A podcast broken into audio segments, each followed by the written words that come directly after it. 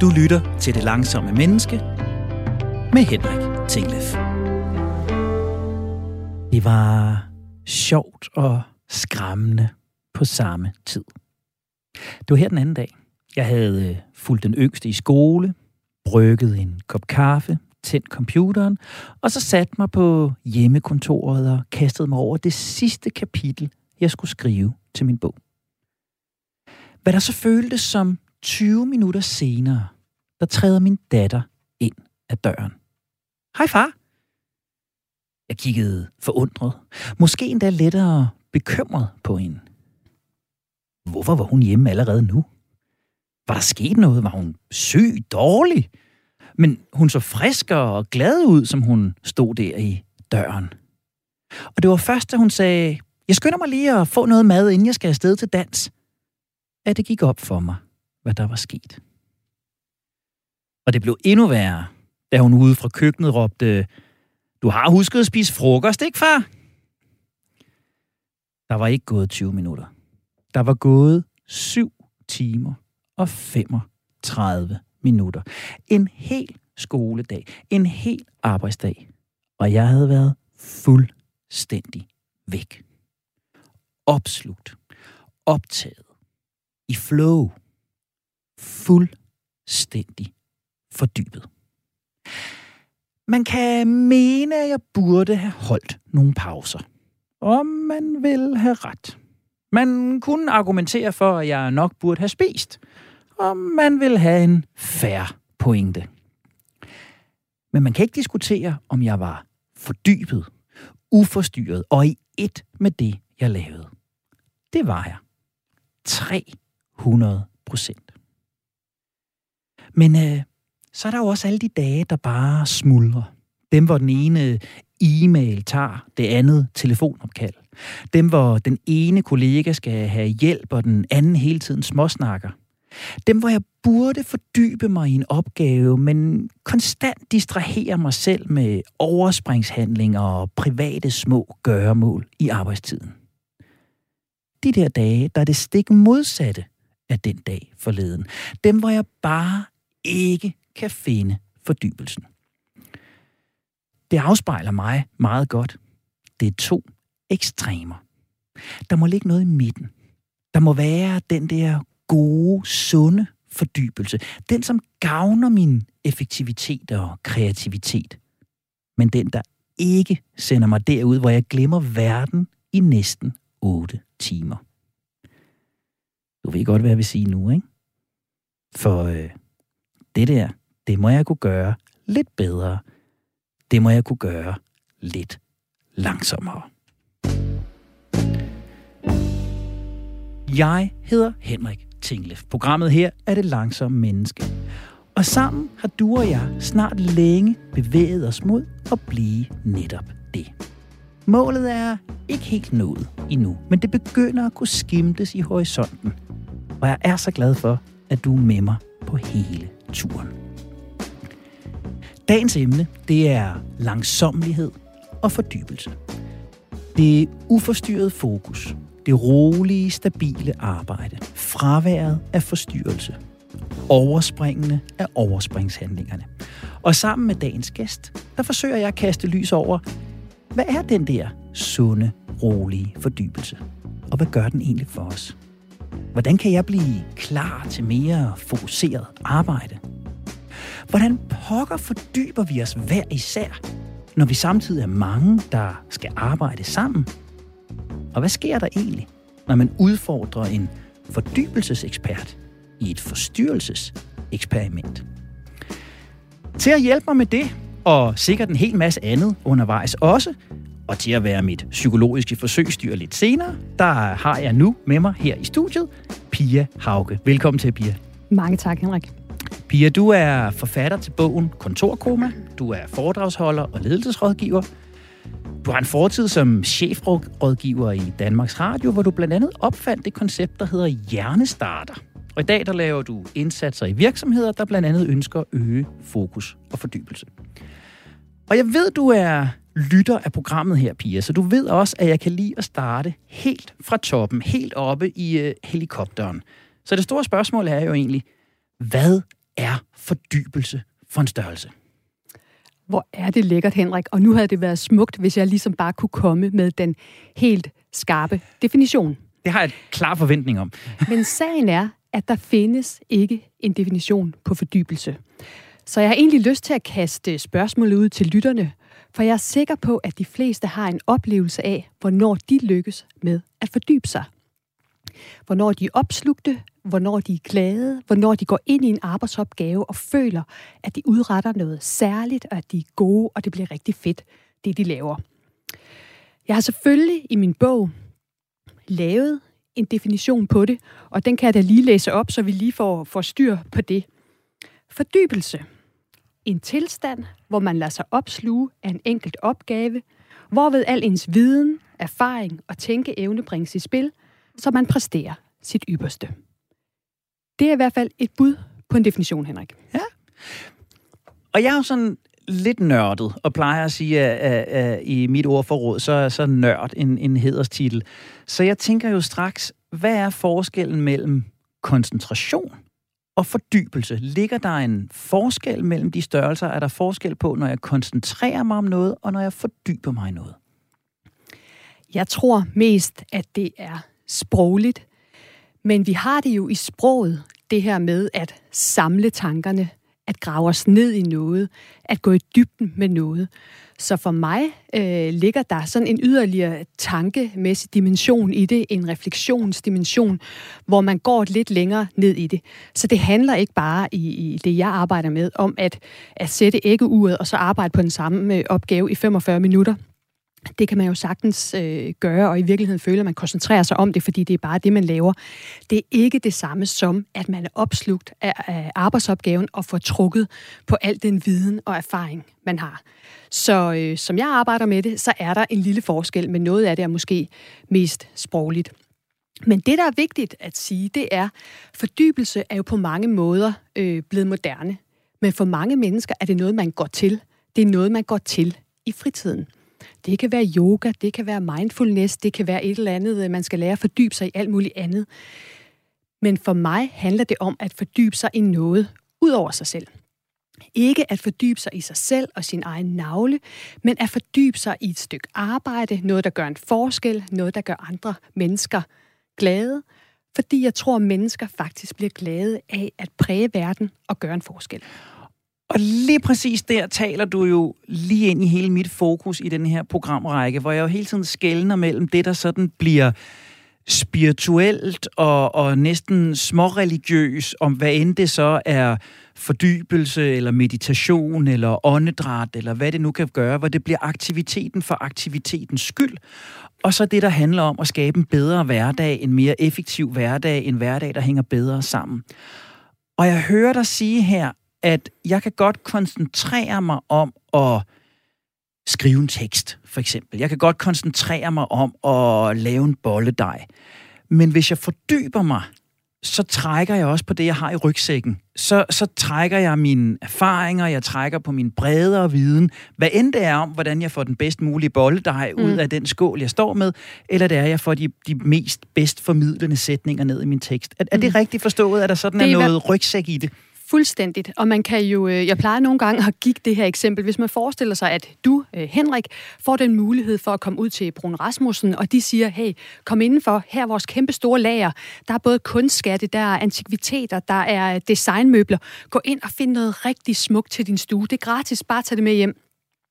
Så kigger du på mig og siger, det har jeg sgu ikke tid til, men der står en pose tomme flasker lige inden for døren. Dem nupper jeg.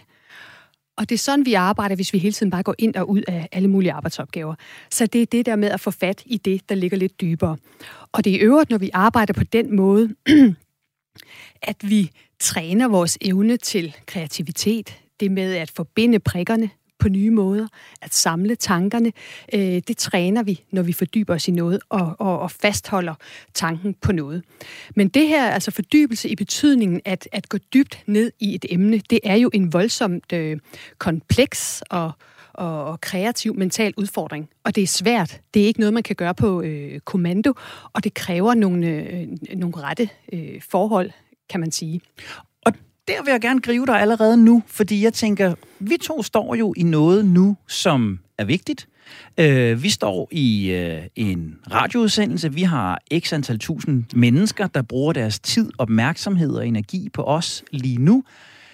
Jeg vil jo egentlig gerne være mere end bare koncentreret om den her udsendelse. Det er jeg helt sikkert. Jeg står ikke og overvejer, hvad jeg skal til aftensmad øh, lige nu, og jeg forsøger at ignorere Andreas, når han sidder og vifter til mig ude i regiet. Jeg er forholdsvis koncentreret. Men hvis jeg nu skulle fordybe mig, Pia, er der så noget, vi kan gøre her og nu, du og jeg, for at fordybe os i denne her samtale, i denne her udsendelse, lige her nu? Jeg elsker, at du allerede godt lige vil have det her optimeret lidt. Øh, ja. Det, er så, det er herligt. Øhm, først må jeg lige sige, det her med at fordybe sig, det er ikke noget, man kan gøre på kommando. Det tager tid, det kræver ro, og man skal synes, at det er meningsfuldt. Så det kan man jo starte med. Synes jeg, det her giver mening? Ja, det synes jeg. Jeg synes faktisk, vi har en vigtig dagsorden, så jeg er allerede relativt øh, motiveret, interesseret, nysgerrig i forhold til at vide øh, og være her. Det er jo den ene ting, det er gnisten. Så er der det med roen. Der er både den ydre ro, og her er ganske roligt lige nu, så det øh, gør det i hvert fald nemmere for mig at øh, koncentrere mig og bruge den øh, øh, kognitive kapacitet, jeg har på vores samtale, i stedet for at bruge kræfterne på at holde støj ude, som man eksempelvis skal gøre i et storrumskontor. Det øh, gør det allerede lettere. Men der er jo også den indre støj, som vi måske ikke taler så meget om. Og vi ved jo alle sammen, at hvis man er irriteret, eller øh, lige har haft et skænderi med sine børn, eller føler sig forurettet, eller tænker, at de andre kolleger sidder de på deres øh, chatkanal og slader om mig, så er det faktisk også svært at fordybe sig. Så der er også noget med noget ro, øh, indre ro, der skal være til stede. Ja. Og så det sidste er det her med tiden. Vi skal huske, at kompleks tænkning, dygtige mennesker, der skal udtænke svære koncepter, øh, lægge langsigtede planer, der helst ikke skal øh, gå i hegnet, øh, tage nogle gode beslutninger, der faktisk er gode, også på en lang bane, det tager tid. Som øh, en af læserne af min bog, hun sagde, hun var jo blevet, hun var vendet til, at så snart man forlod et møde, så sagde hendes chef til hende, øh, kan du ikke lige sende mig et øh, bud på en ny strategi her lige om 10 minutter? Og det var de egentlig blevet vendet til, at det var sådan, man arbejdede. I virkeligheden skulle hun kondensere øh, 45 minutters kompleks viden og beslutningstagning. Så hun sagde, efter jeg har læst bogen, så har jeg fundet ud af, at det tager tid. Så nu er jeg begyndt at sige, det vil jeg vældig gerne lave til dig, chef. Men giv mig lige to dage, for jeg er nødt til lige at gå lidt ind og ud af det. Måske lige læse lidt, vente med en kollega, og så videre. Ja. Så hvad kan vi gøre nu, Henrik? Vi kan ikke gøre så meget andet, end vi kan lige tjekke, at vi har telefonerne slukket. Og så handler det faktisk om forberedelse. At vi har sat tiden af til det, jeg har for eksempel ikke et online-møde lige fire sekunder efter det her interview er slut, fordi så vil jeg allerede have et tidspres og et handlingspres, der vil tvinge mig til ikke at gøre mit bedste, men at gøre mit hurtigste. Så man kan gøre øh, en masse ting øh, selv. Man kan sige, at jeg sad også lige og drak en kop kaffe, inden jeg gik i studiet, hvor jeg slukkede min øh, telefon og min øh, computer. Jeg havde egentlig mange ting, jeg kunne kaste mig over, men jeg tænkte, nu sidder jeg lige og lader op slapper af, nyder det her spændende, jeg skal i dag. Øh, og det er jo også en måde at være i stand til at være her på. Ja. Og det fik mig faktisk til at tænke på noget, for jeg sad lige hernede øh, på en café rundt om hjørnet, hvor jeg satte mig under en øh, smuk plakat med et billede af Karen Bliksen. Og jeg har nørdet lidt ned i, hvordan den dame, hun arbejdede. For hun kunne jo, om nogen, fordybe sig.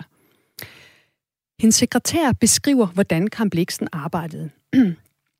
og hun sad om formiddagen og skrev den samme sætning om og om og om igen, stregede over med blyant, skrev om, fordi det skulle være helt perfekt. Kvaliteten skulle være så høj, at man kunne vinde priser på det, at det skulle, folk de skulle kunne mærke det i hjertet, og vi skulle have lyst til at læse det her 100 år efter. Og det lykkedes hun jo med. Så nu hun har siddet en formiddag fuldstændig fordybet, opslugt i flow med de her ganske få ord, så rejste hun sig lige pludselig og råbte, der må komme noget udefra. Jeg kan jo ikke hænge som en æderkop i luften og spænde det hele ud af mig selv. Og det er nemlig rigtig klogt, fordi jeg jo heller ikke fortaler for, at vi skal sidde og fordybe os hele dagen. Det kan vi ikke. Vores hjerne øh, kan ikke. Og øh, så i stedet for skal vi huske, at vi også har brug for det modsatte. Ja. Vi skal være gode til ikke at fordybe os. Ja. Vi skal være gode til at lade os distrahere, god til at uh, hente inspiration, god til at være sammen med andre mennesker. Og det er jo det, Bliksen gjorde. Så hoppede hun på cyklen og tænkte, der må være nogen i nærheden, der vil give en kop kaffe. Lad mig komme ud i skoven og kigge på nogle fugle. Lad mig øh, plukke nogle blomster, jeg kan bruge til nogle smukke dekorationer. Ud og bruge sine hænder, ud og bruge naturen, ud og være sammen med nogle mennesker. Og så inviterede hun måske mennesker til middag om aftenen, der havde noget interessant at sige. Hun faciliterede nogle smukke rammer for en smuk samtale, øh, så hun fik, kan man sige, åndelig ilt til det der øh, fantastiske arbejde, hun øh, øh, skulle lave.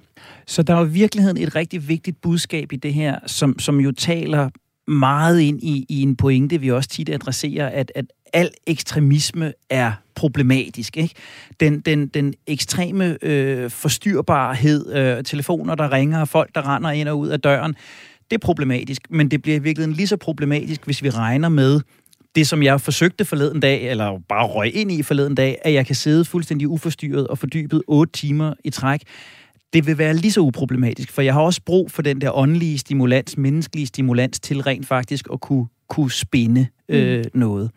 Og jeg tænker jo, du, du nævner nogle parametre her, ikke? Du nævner gnisten, det skal være interessant, jeg skal brænde for det. Du nævner roen, både ydre og indre, og du nævner tiden. Det, er nogle, det giver super god mening, og jeg synes især, det giver god mening, det her med, at vi skal have vi skal have tid bagefter. Altså, hvor mange af os har ikke kalender, der er planlagt back-to-back, har jeg lært, det hedder på, på moderne time management-sprog, at møderne starter der, hvor det forrige sluttede. En tanke, jeg fik, var, den der indre ro, det tror jeg at den, mange af os kæmper med. Øh, øh, barnet, der har været besværligt om morgenen, øh, øh, et eller andet, der ligger længere frem i tiden, som bliver ved med at dukke op. Øh, en økonomisk situation, man, man stresser over. Og jeg ved godt, du er ikke øh, klinisk psykolog. Det burde jo i virkeligheden være mig, der, der svarede på mit eget spørgsmål. Men, men har du i dit arbejde, Pia, tips til, hvordan skaber jeg den der indre ro? Den ydre kan jeg skabe, tiden kan jeg skabe, gnisten kan jeg opsøge. Hvad gør jeg for at hænge de private problemer uden for døren, eller skænderiet med børnene i morges, eller irritationen over parkeringsbøden. Hvad gør jeg for at lægge det over ved døren, eller hænge det på knærækken? Det er et rigtig godt øh, spørgsmål, og du er velkommen til at byde ind på svaret, svaret senere, Henrik. Det vil jo være herligt. Men det er rigtigt, vi taler jo meget om den ydre støj. Den er let at tale om, fordi så kan man jo også lige købe sig nogle støjreducerende høreværen hen på kontoret, og så er den øh, jo ligesom øh, fikset. Mute-boxes ja. har jeg lært, man sidder i. Ja. ja, og det er jo meget det, man arbejder med. Men i et øh, arbejdsliv, hvor der er konstant, kan man sige, digital støj, øh, utallige afbrydelser, indboksen øh, kører løs, der er det øh, svært at finde den indre ro måske. Mm. Men en af de ting, man kan gøre, nu kommer jeg til at tænke på det, der hedder øh, Zeigarnik-effekten. Du kender den øh, måske, og du må endelig øh, supplere. Men det er jo det her med, at vores hjerne kan rigtig godt lide, når ting bliver afsluttet.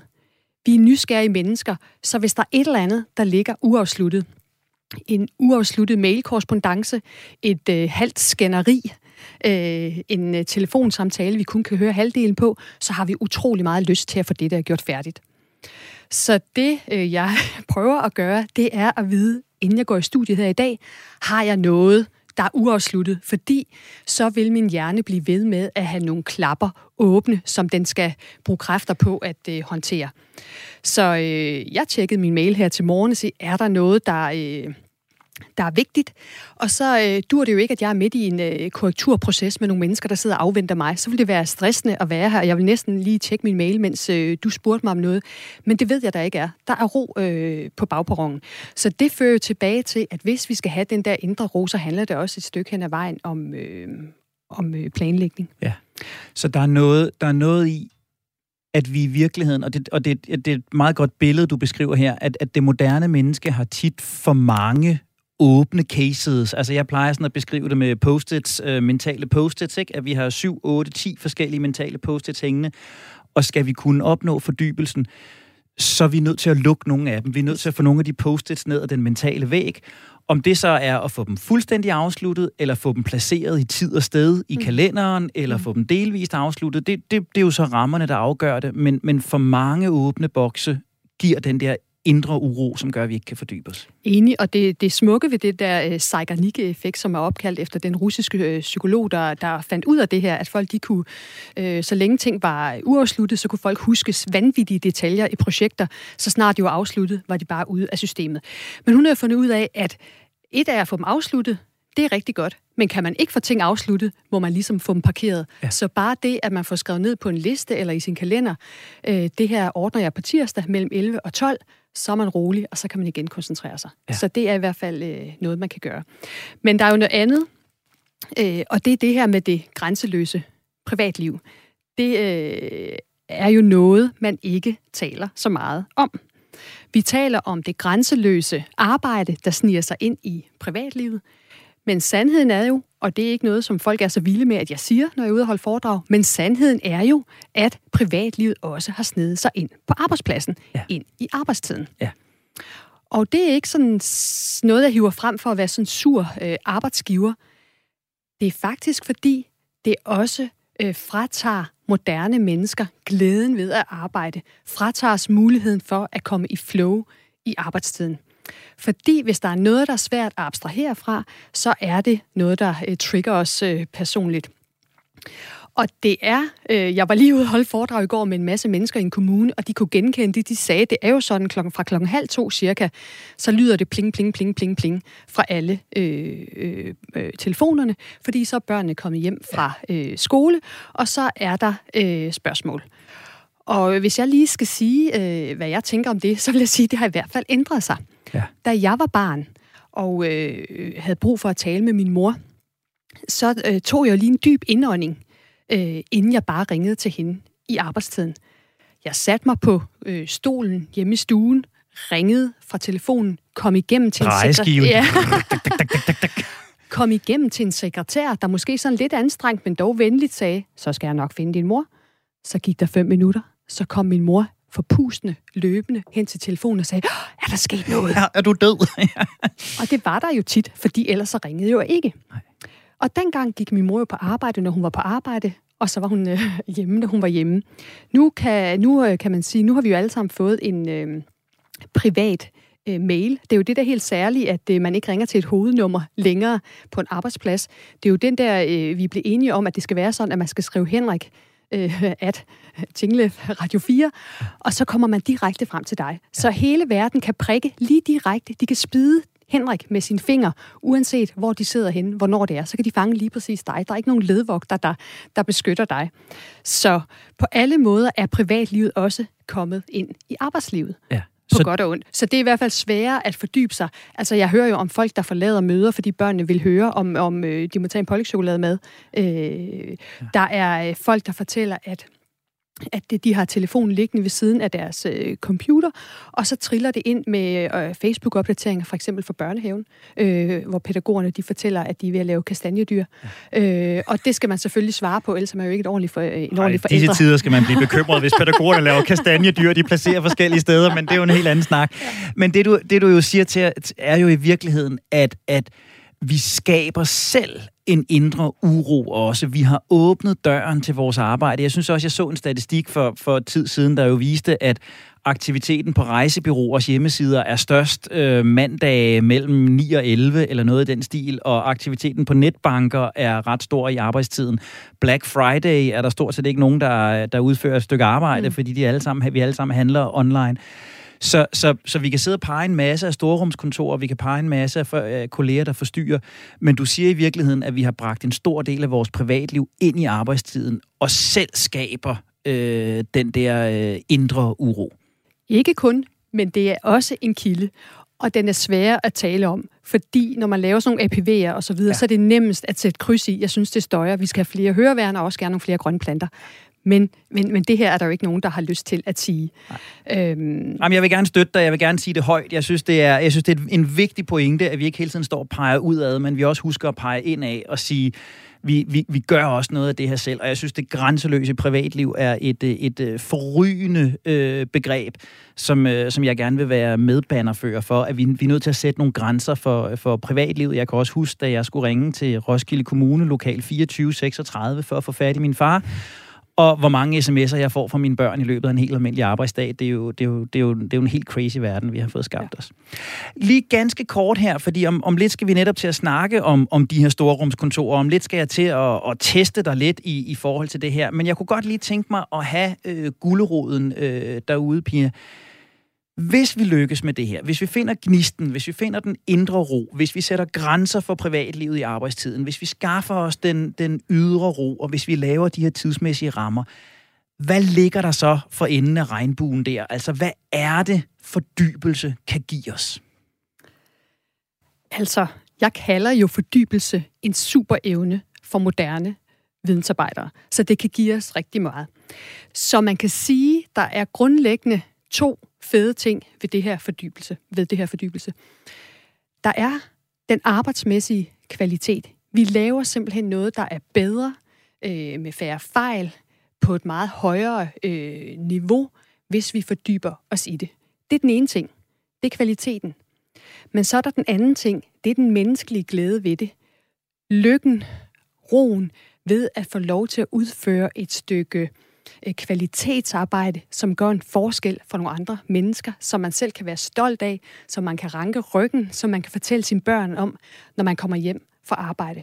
Så der er både noget kvalitet og noget mental sundhed i det. Og så vil jeg lige øh, nævne, altså jeg er inviteret ind i forskellige forer, hvor vi skal prøve at øh, komme med øh, bud på, hvordan skal vi håndtere den her mentale usundhedsudfordring øh, i fremtidens øh, arbejdsliv. Og jeg kommer ikke til at, sige, at vi skal have flere meditationsrum eller noget andet øh, reparationsagtigt. Jeg kommer til at sige, lad os se på måden, vi tilrettelægger arbejdet. Fordi der er faktisk utrolig meget mental sundhed i bare at få lov til at arbejde. Ja, og det giver jo, det giver jo mening, når jeg står, når du, når, du, når du siger det her, står jeg jo og tænker, jeg tror, der er rigtig mange af os, der vil blive rigtig bekymrede, hvis kirurgen, der skulle operere os, han øh, små sms'ede med børnene imens, eller var ved at bestille en rejse, eller for den sags skyld øh, VVS-manden, der skulle, øh, skulle skifte nedfaldsstammen, som jeg lige har fået derhjemme, der vil jeg også være lettere bekymret, hvis han var optaget af mobiltelefonen imens. Men vi tillader det øh, blandt vidensarbejdere, der sidder ved en skærm. I forvejen er der så fire browservinduer åbner en mobiltelefon. Det lægger vi mindre mærke til. Og på samme måde som kirurgens arbejde utvivlsomt ville blive ringere, hvis han havde, havde delt opmærksomhed, så er det det, vi også vil opleve blandt vidensarbejdere. Vi kommer simpelthen til at lave et dårligere stykke arbejde, når vi ikke fordyber mm. os. Du har stillet ind på Radio 4. Programmet, du lytter til, er det langsomme menneske. Mit navn er Henrik Tinglef, og godt guidet af forfatter, foredragsholder og ledelsesrådgiver Pia Hauge, er jeg lige blevet lidt klogere på, hvad fordybelse egentlig er for en størrelse. Men Pia, jeg kunne godt tænke mig at udfordre dig lidt, fordi et af mine yndlingscitater, det er John Donne, der jo siger, No man is an island. Og øh, fordybelse er jo netop et godt billede på det. Vi er ikke alene. Vi kan godt tale, som vi har gjort de sidste 20 minutters tid her, om det, jeg kan gøre, det, jeg skal planlægge, øh, det, jeg skal gøre mig klar til for at skabe optimale fordybelsesparametre øh, for mig. Men vi er jo alle sammen en del af nogle omgivelser. Vi arbejder alle sammen blandt andre, med andre, og vi arbejder alle sammen i en kontekst. Så nu kommer det lille psykologiske eksperiment her. Jeg har taget et par indkøbslister med, de ganske ægte, øh, kan jeg afsløre, så nu vil lytterne få øh, indblik i øh, mit øh, privatforbrug. Du får nu med bagsiden opad, så får du at vide, hvornår du må vende den, udleveret en af mine indkøbslister. Om et kort øjeblik, så får du øh, et minut til at øh, lære indkøbslisten udenad, memorere de 10 forskellige varer, der øh, står på den. Og øh, det, der simpelthen bare er rammen, det er, at det skal du gøre på et storrumskontor. Så øh, jeg tæller ned fra tre, så må du vende listen, og så øh, sætter jeg dig ellers øh, ind på et storrumskontor. Vi starter stopuret om ganske få sekunder. Er du klar, Pia? Det tror jeg. Så kører vi en tur på storrumskontoret. Værsgo.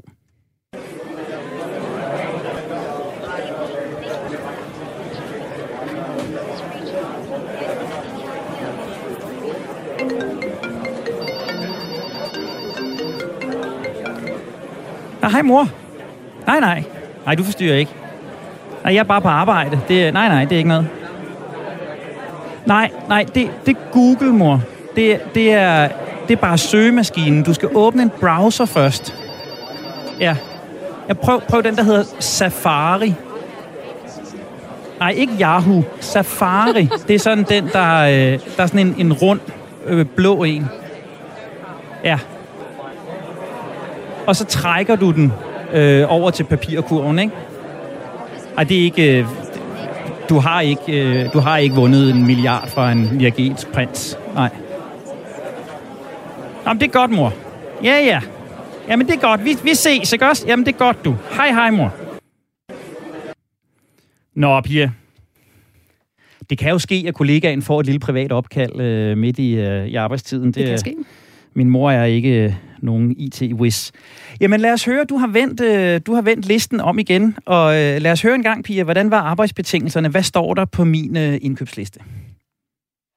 Der var mange spændende ting. Øh, der var en 40 watt pære. Ja. Der var nogle samsø-kartofler. Ja. Der var nogle frysepizzaer. Ja, kan du huske, hvad det var for nogle frysepizzaer? Nej, fordi det stod sådan længere henne. Det blev simpelthen for, for meget. Jeg fokuserede bare på de der pizzaer. Jeg er ja, meget okay. konkurrencemindet, så ja, jeg ville simpelthen have nogle rigtige. Ja, det er. Det var kartoflerne, det var frysepizzaen, det var pæren. Der var en leverpostej, har jeg sagt det? Nej, det har jeg ikke sagt. Måske nogle snack, snack-tomater. Ja, det er rigtigt. Det er faktisk godt gået, det her. Så kan jeg faktisk ikke flere. Men jeg scorer altid rigtig godt i sådan noget her. Ja, men det er godt. Samsø-kartofler, frysepizzaer med salami og ost, leverpostej, snack-tomater, både gule og røde, og en 40 watt pære. Godt. Nu får du en, øh, en anden indkøbsseddel, og nu får du så også et minut, men du får i fuldstændig ro. Og du, kære lytter, du får imens lidt musik og hygge dig med. Et minut til Pia.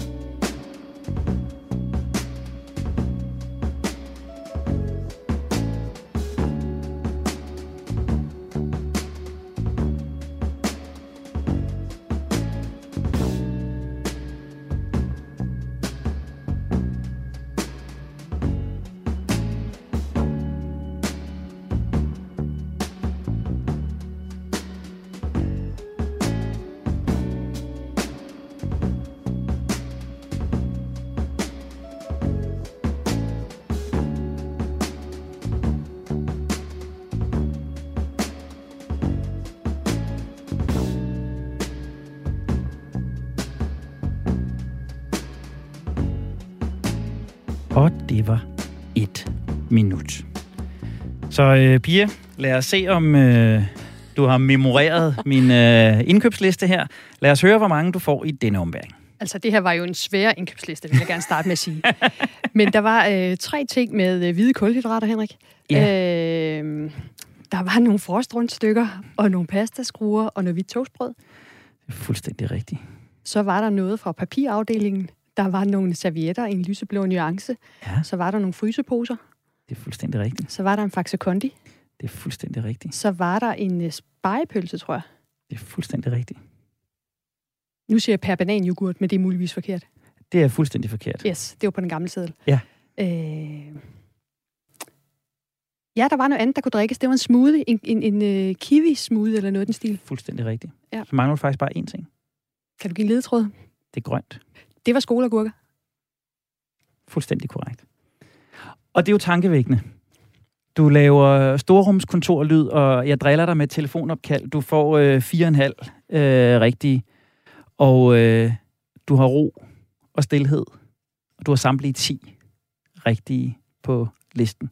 Det er faktisk vildt, og jeg har ikke snydt. Du kan se, min, Vi er- min sædel ligger øh, med bagsiden opad. Og det kan og jeg der, bevidne til lytteren. Ja. Ja. Der er ingen snyd. Øh, Pia fik listen med, med bagsiden opad. Den ligger nu med bagsiden opad. Hun har ikke kendt listerne på forhånd. Det er ren og skær test. Det vilde er, at Andreas ude i regiet gik i øret på mig undervejs og sagde, det er vildt så stor forskel, der er på, hvordan et minut føles, alt efter om der er støj eller ej. Så, så her har vi jo i praksis vist, at, at det er en udfordring, vi, vi, at vi er sammen med andre. Det er en udfordring med de der storrumskontorer. Vi sidder selv på et øh, øh, herinde i, i, på radioen. Men, men hvad pokker gør vi i den virkelighed, Pia? Hvordan fordyber vi os fælles? Hvad er det for krav, vi er nødt til at stille til arbejdspladserne, hvis vi skal lykkes med det her? Mm. Altså, der er ingen tvivl om, at hvis man skal fungere i det her fleksible arbejdsliv, så er det med at finde en balance mellem den enkeltes fordybelse og så være en del af fællesskabet. Det er virkelig det, man arbejder meget med på arbejdspladserne derude lige nu. Der er nogen, der er blevet voldsomt glade for at arbejde hjemme og tænker, hvorfor skal jeg det hele taget komme ind på det der kontor? Det går så godt derhjemme, de kan fordybe sig. Øh, men det skal man, fordi man også er en del af et kollegialt fællesskab, og det er vigtigt for den mentale øh, sundhed. Så det er den der balance, hvordan øh, til gode ser vi den enkeltes behov for øh, koncentration og fordybelse med fællesskabet. Min, øh, mit budskab er sådan set, at det ikke er modsatrettet. Fordi hvis man nu får mulighed for at fordybe sig i sit arbejde, lad os bare sige to timer hver morgen, når man er allermest frisk, så kan man faktisk udrette en hel dags arbejde, måske. Lave noget i høj kvalitet, øhm, som gør, at man ikke skal bruge resten af dagen på at rydde op og ordne misforståelser, som fulgte af det. Øhm, så jeg tror, at hvis man hurtigere bliver færdig med sine arbejdsopgaver og synes, man kommer i mål med dem, så har man også overskud til at øh, se ud på kontoret og spørge, om der er nogen, der skal øh, have en hånd. Så man kan sige, at de fysiske rammer, det er helt sikkert noget, vi skal arbejde med. Man skal være opmærksom på, at det ikke altid er en fordel, at man støjreducerer helt vildt, fordi så kan vi lettere høre, hvad hinanden siger, og al forskning viser, at det, der forstyrrer os mest i et åbent kontor, det er andres telefonsamtale. Det er ikke den der hvide øh, støj med, med, med, med, med patienterne, der kører lige så stille op og ned af kaffemaskinen, der summer. Det er andre menneskers meget spændende telefonsamtaler. Halve telefonsamtaler, eller half som man kalder det. Den var god, den jeg havde. Den var nemlig fuldstændig umulig, og man får sådan lyst til at tænke med. Og det er nemlig det, øh, forskerne siger, der sker når vi hører de her halve telefonsamtaler på kontoret. Vi har lyst til at øh, få det til at give mening, så vi gætter på, hvad de siger i den anden ende. Så lige præcis telefonsamtaler er øh, voldsomt forstyrrende. Men jeg synes, det er vigtigt, at man netop ikke kun taler om den her fysiske støj øh, i de åbne kontorer, men også taler om den digitale støj. Mails. Vi er nødt til at tale om det. Det lyder måske lidt gammeldags at tale om mails, øh, fordi for det første ser vi dem ikke mere, de er blevet helt usynlige. Det er bare en del af vores arbejdsliv. Den der inbox er bare øh, noget, vi, øh, øh, vi bruger. Øhm, men jeg har lige øh, set nogle nye tal, der viser, at 70 procent af os, sådan nogle vidensarbejdere som os, aldrig, som I aldrig, oplever en sammenhængende time om ugen til fokuseret arbejde. Crazy. Det er baseret på sådan et, noget, der hedder Rescue, Rescue Time, som er en app, som tracker, hvor meget folk de er på deres øh, mail eksempelvis. Så 70 procent af os oplever aldrig en times sammenhængende tænkning. Og øh, i øvrigt så øh, siger de den samme statistik, at øh, de fleste af os tjekker mails cirka en gang i minuttet, og den øh, typiske svartid er øh, 6 sekunder fra der kommer noget ind. What? 6 Det- sekunder? Det er ikke gennemsnittet, men det typiske. De har kigget på, hvad er det folk, de mest gør. Man kan gå ind og kigge på det, der hedder Rescue Time, hvis man er interesseret. Folk er Det- binde gale, og det må I gerne citere mig for. Men grund til, at man gør det, det er jo fordi, at vi har gang i nogle kommunikationsværktøjer, samtidig med, at vi laver alt andet. Jeg var sammen med en masse mennesker i går, og de sagde, selvfølgelig sidder jeg og tjekker mails, samtidig med, at jeg er til møde. Hvis det er et online møde, så slukker jeg nogle gange bare lige kameraet, så jeg rigtig kan ordne nogle mails. Øh, hvis jeg sidder og skriver på, øh, på en, en, en tale eller en tekst, eller sidder og laver noget kode, så har jeg hele tiden mine øh, kommunikationskanaler åbne. Så der er så det der med at forvente, at mennesker de gør én ting ad gangen, så de kan tænke langsigtet og fokuseret, det er faktisk noget gammeldags noget. Altså det er der ikke ret mange mennesker, der gør. Og som øh, din tekniker også sagde, det føles som lang tid. Og det, som vi hører, øh, nogen siger også i det her value-eksperiment, jeg taler øh, om, det er jo, at det er altså lidt lang tid at sidde en time alene, uden at der sker noget. Men det er vi jo, Pia, for pokker, det er vi jo nødt til at gøre noget ved, ved det her. Altså, det er jo... Det er jo øh, kære lytter, jeg holder vældig meget af jer, men, men, men I er jo simpelthen for dumme her. I ved jo ikke, hvad der er godt for jer. Altså, vi har jo med folk at gøre her, som, som, som udsætter sig selv for ting, som ikke er klogt.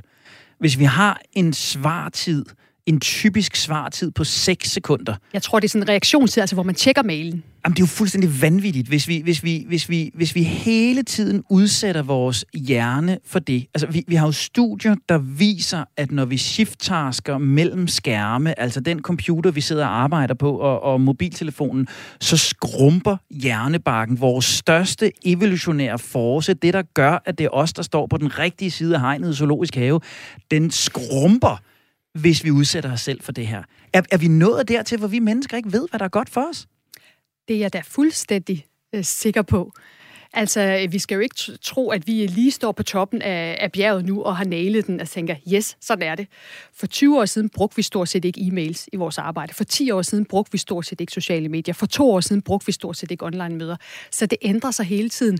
Og det er ikke fordi, jeg siger, at vi ikke skal bruge de her nye øh, kanaler. Det kan en masse fantastisk, og det kan være demokratisk på mange måder. Folk, der bor langt væk fra storbyerne, kan lige pludselig være med. Der er simpelthen så mange smukke ting, som de her øh, digitale øh, kanaler kan.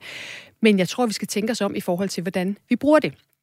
Og jeg kan reklamere for en øh, bog, der er kommet øh, for relativt nylig, der hedder A World Without Email, som er øh, af Cal Newport, ham der også skrev øh, Deep Work. Og han øh, prøver at grave ned i, hvorfor er det, at vi øh, tjekker så mange mails og chats i løbet af vores arbejdsdag. Øh, det er, øh, det gør vi primært, fordi vi er blevet det, han kalder øh, bier på speed. Ja. Vi er blevet afhængige af at være i kontakt med hinanden hele tiden. Og det betyder, at folk lige så stille er holdt, holdt op med at udføre et stykke selvstændigt, grundigt tænkearbejde, i stedet for at sige, at vi skrives lige ved om det i morgen, ikke? Jeg summer lige, og så tager vi den på fredag, eller så kommer der en halv mail. Så det der med at lave det selvstændige, grundige arbejde, øh, er vi bare blevet vendet fra.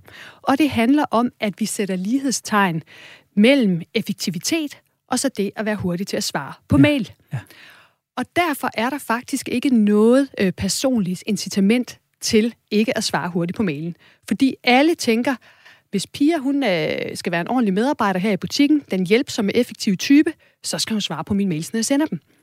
Så det er også det, man kalder tragedy of the commons. Altså i det lange løb er det måske en dårlig løsning for virksomhedens produktivitet, men på den korte bane, er det simpelthen for farligt ikke at svare på sine mails. Så bliver man fyret. Folk de synes, man er irriterende.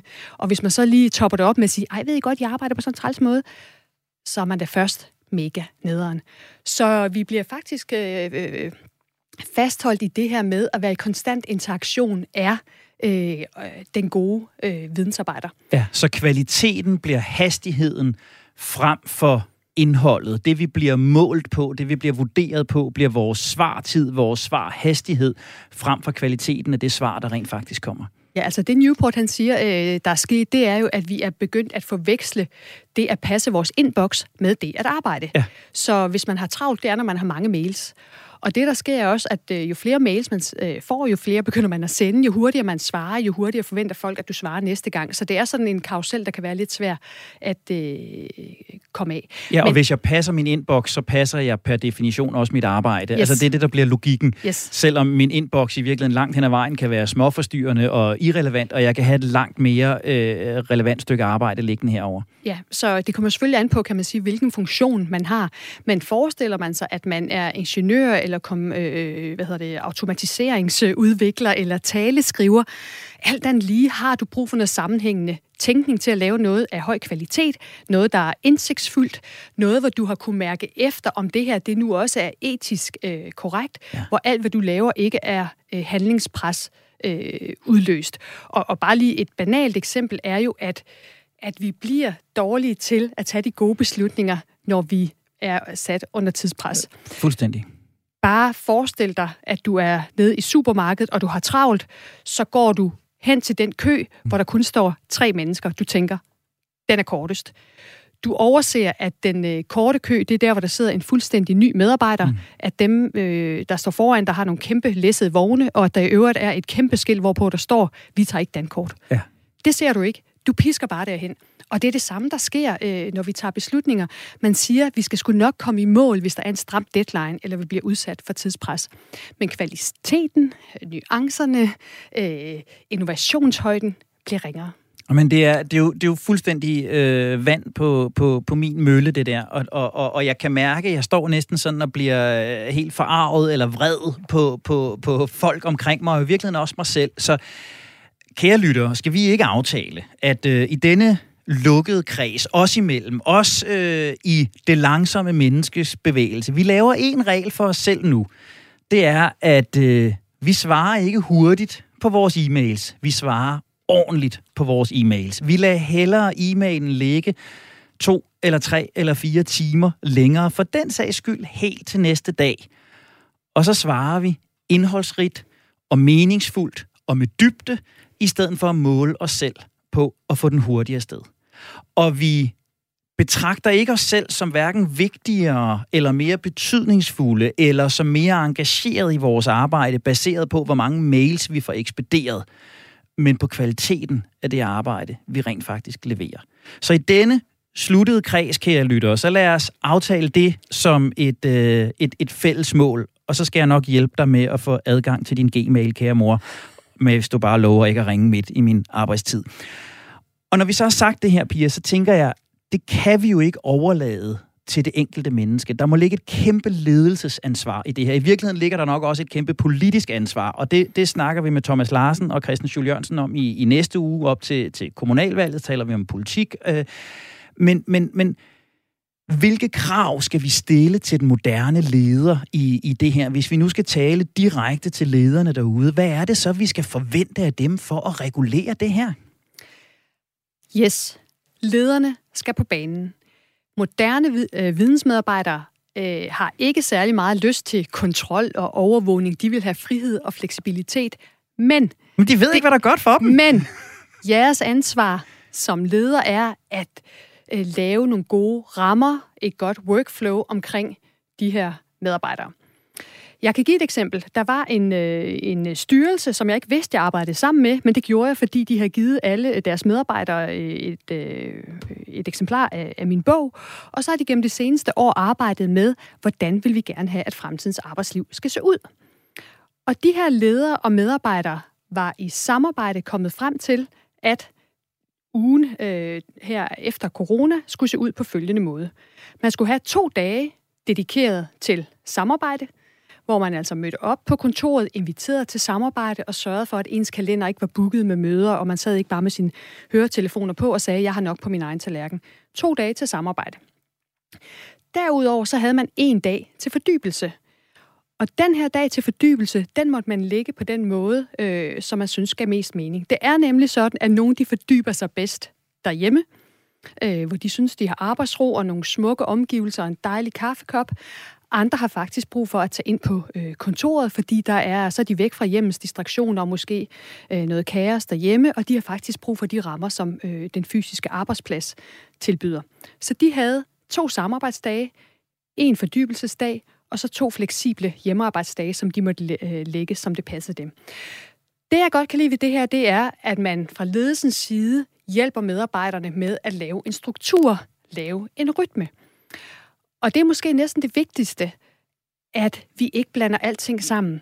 Når du sidder i storrumskontoret, så skal man både fordybe sig og være mega socialt og være med til snakken med praktikanten øh, og, og svare på nogle voldsomt komplekse problemstillinger med kort tidsfrist. Det er faktisk umuligt. Så jeg er stor fortaler øh, for, at vi prøver at lave en rytme i det her moderne arbejdsliv. Nogle gange fordyber vi os, nogle gange så øh, lader vi os distrahere. Nogle gange arbejder vi. Nogle gange holder vi fri. Øhm, nogle gange er vi isoleret og, og, og laver et stykke individuelt arbejde. Andre gange så er vi fuldstændig øh, opslugt af fællesskabet. Men, og det, det lyder jo fuldstændig rigtigt. Ja. Jeg er stadigvæk der lidt i det røde felt, hvor jeg tænker, jamen, hvis min søn fik lov at bestemme, så vil han leve af sushi, soft ice og, og mirinda øh, sodavand øh, til morgen, øh, middag og aften. Øh, hvis det du sandt, det, hvis det du fortæller mig om, om e-mail-kultur er sandt, så er det jo det rigtig mange medarbejdere gør. De lever af sushi, soft ice og appelsinsodavand. Øh, de gør det, der føles rart. De gør det, der føles rigtigt, men ikke nødvendigvis det, der er rigtigt. Altså, for år tilbage snakkede vi om Søren Pind, der havde forbudt e-mail som søndagen i, i ministeriet. Øh, øh, det burde være en selvfølge, at vi ikke e-mailede om, om søndagen. Øh, I Frankrig har man forbudt øh, e-mail efter almindelig arbejdstid.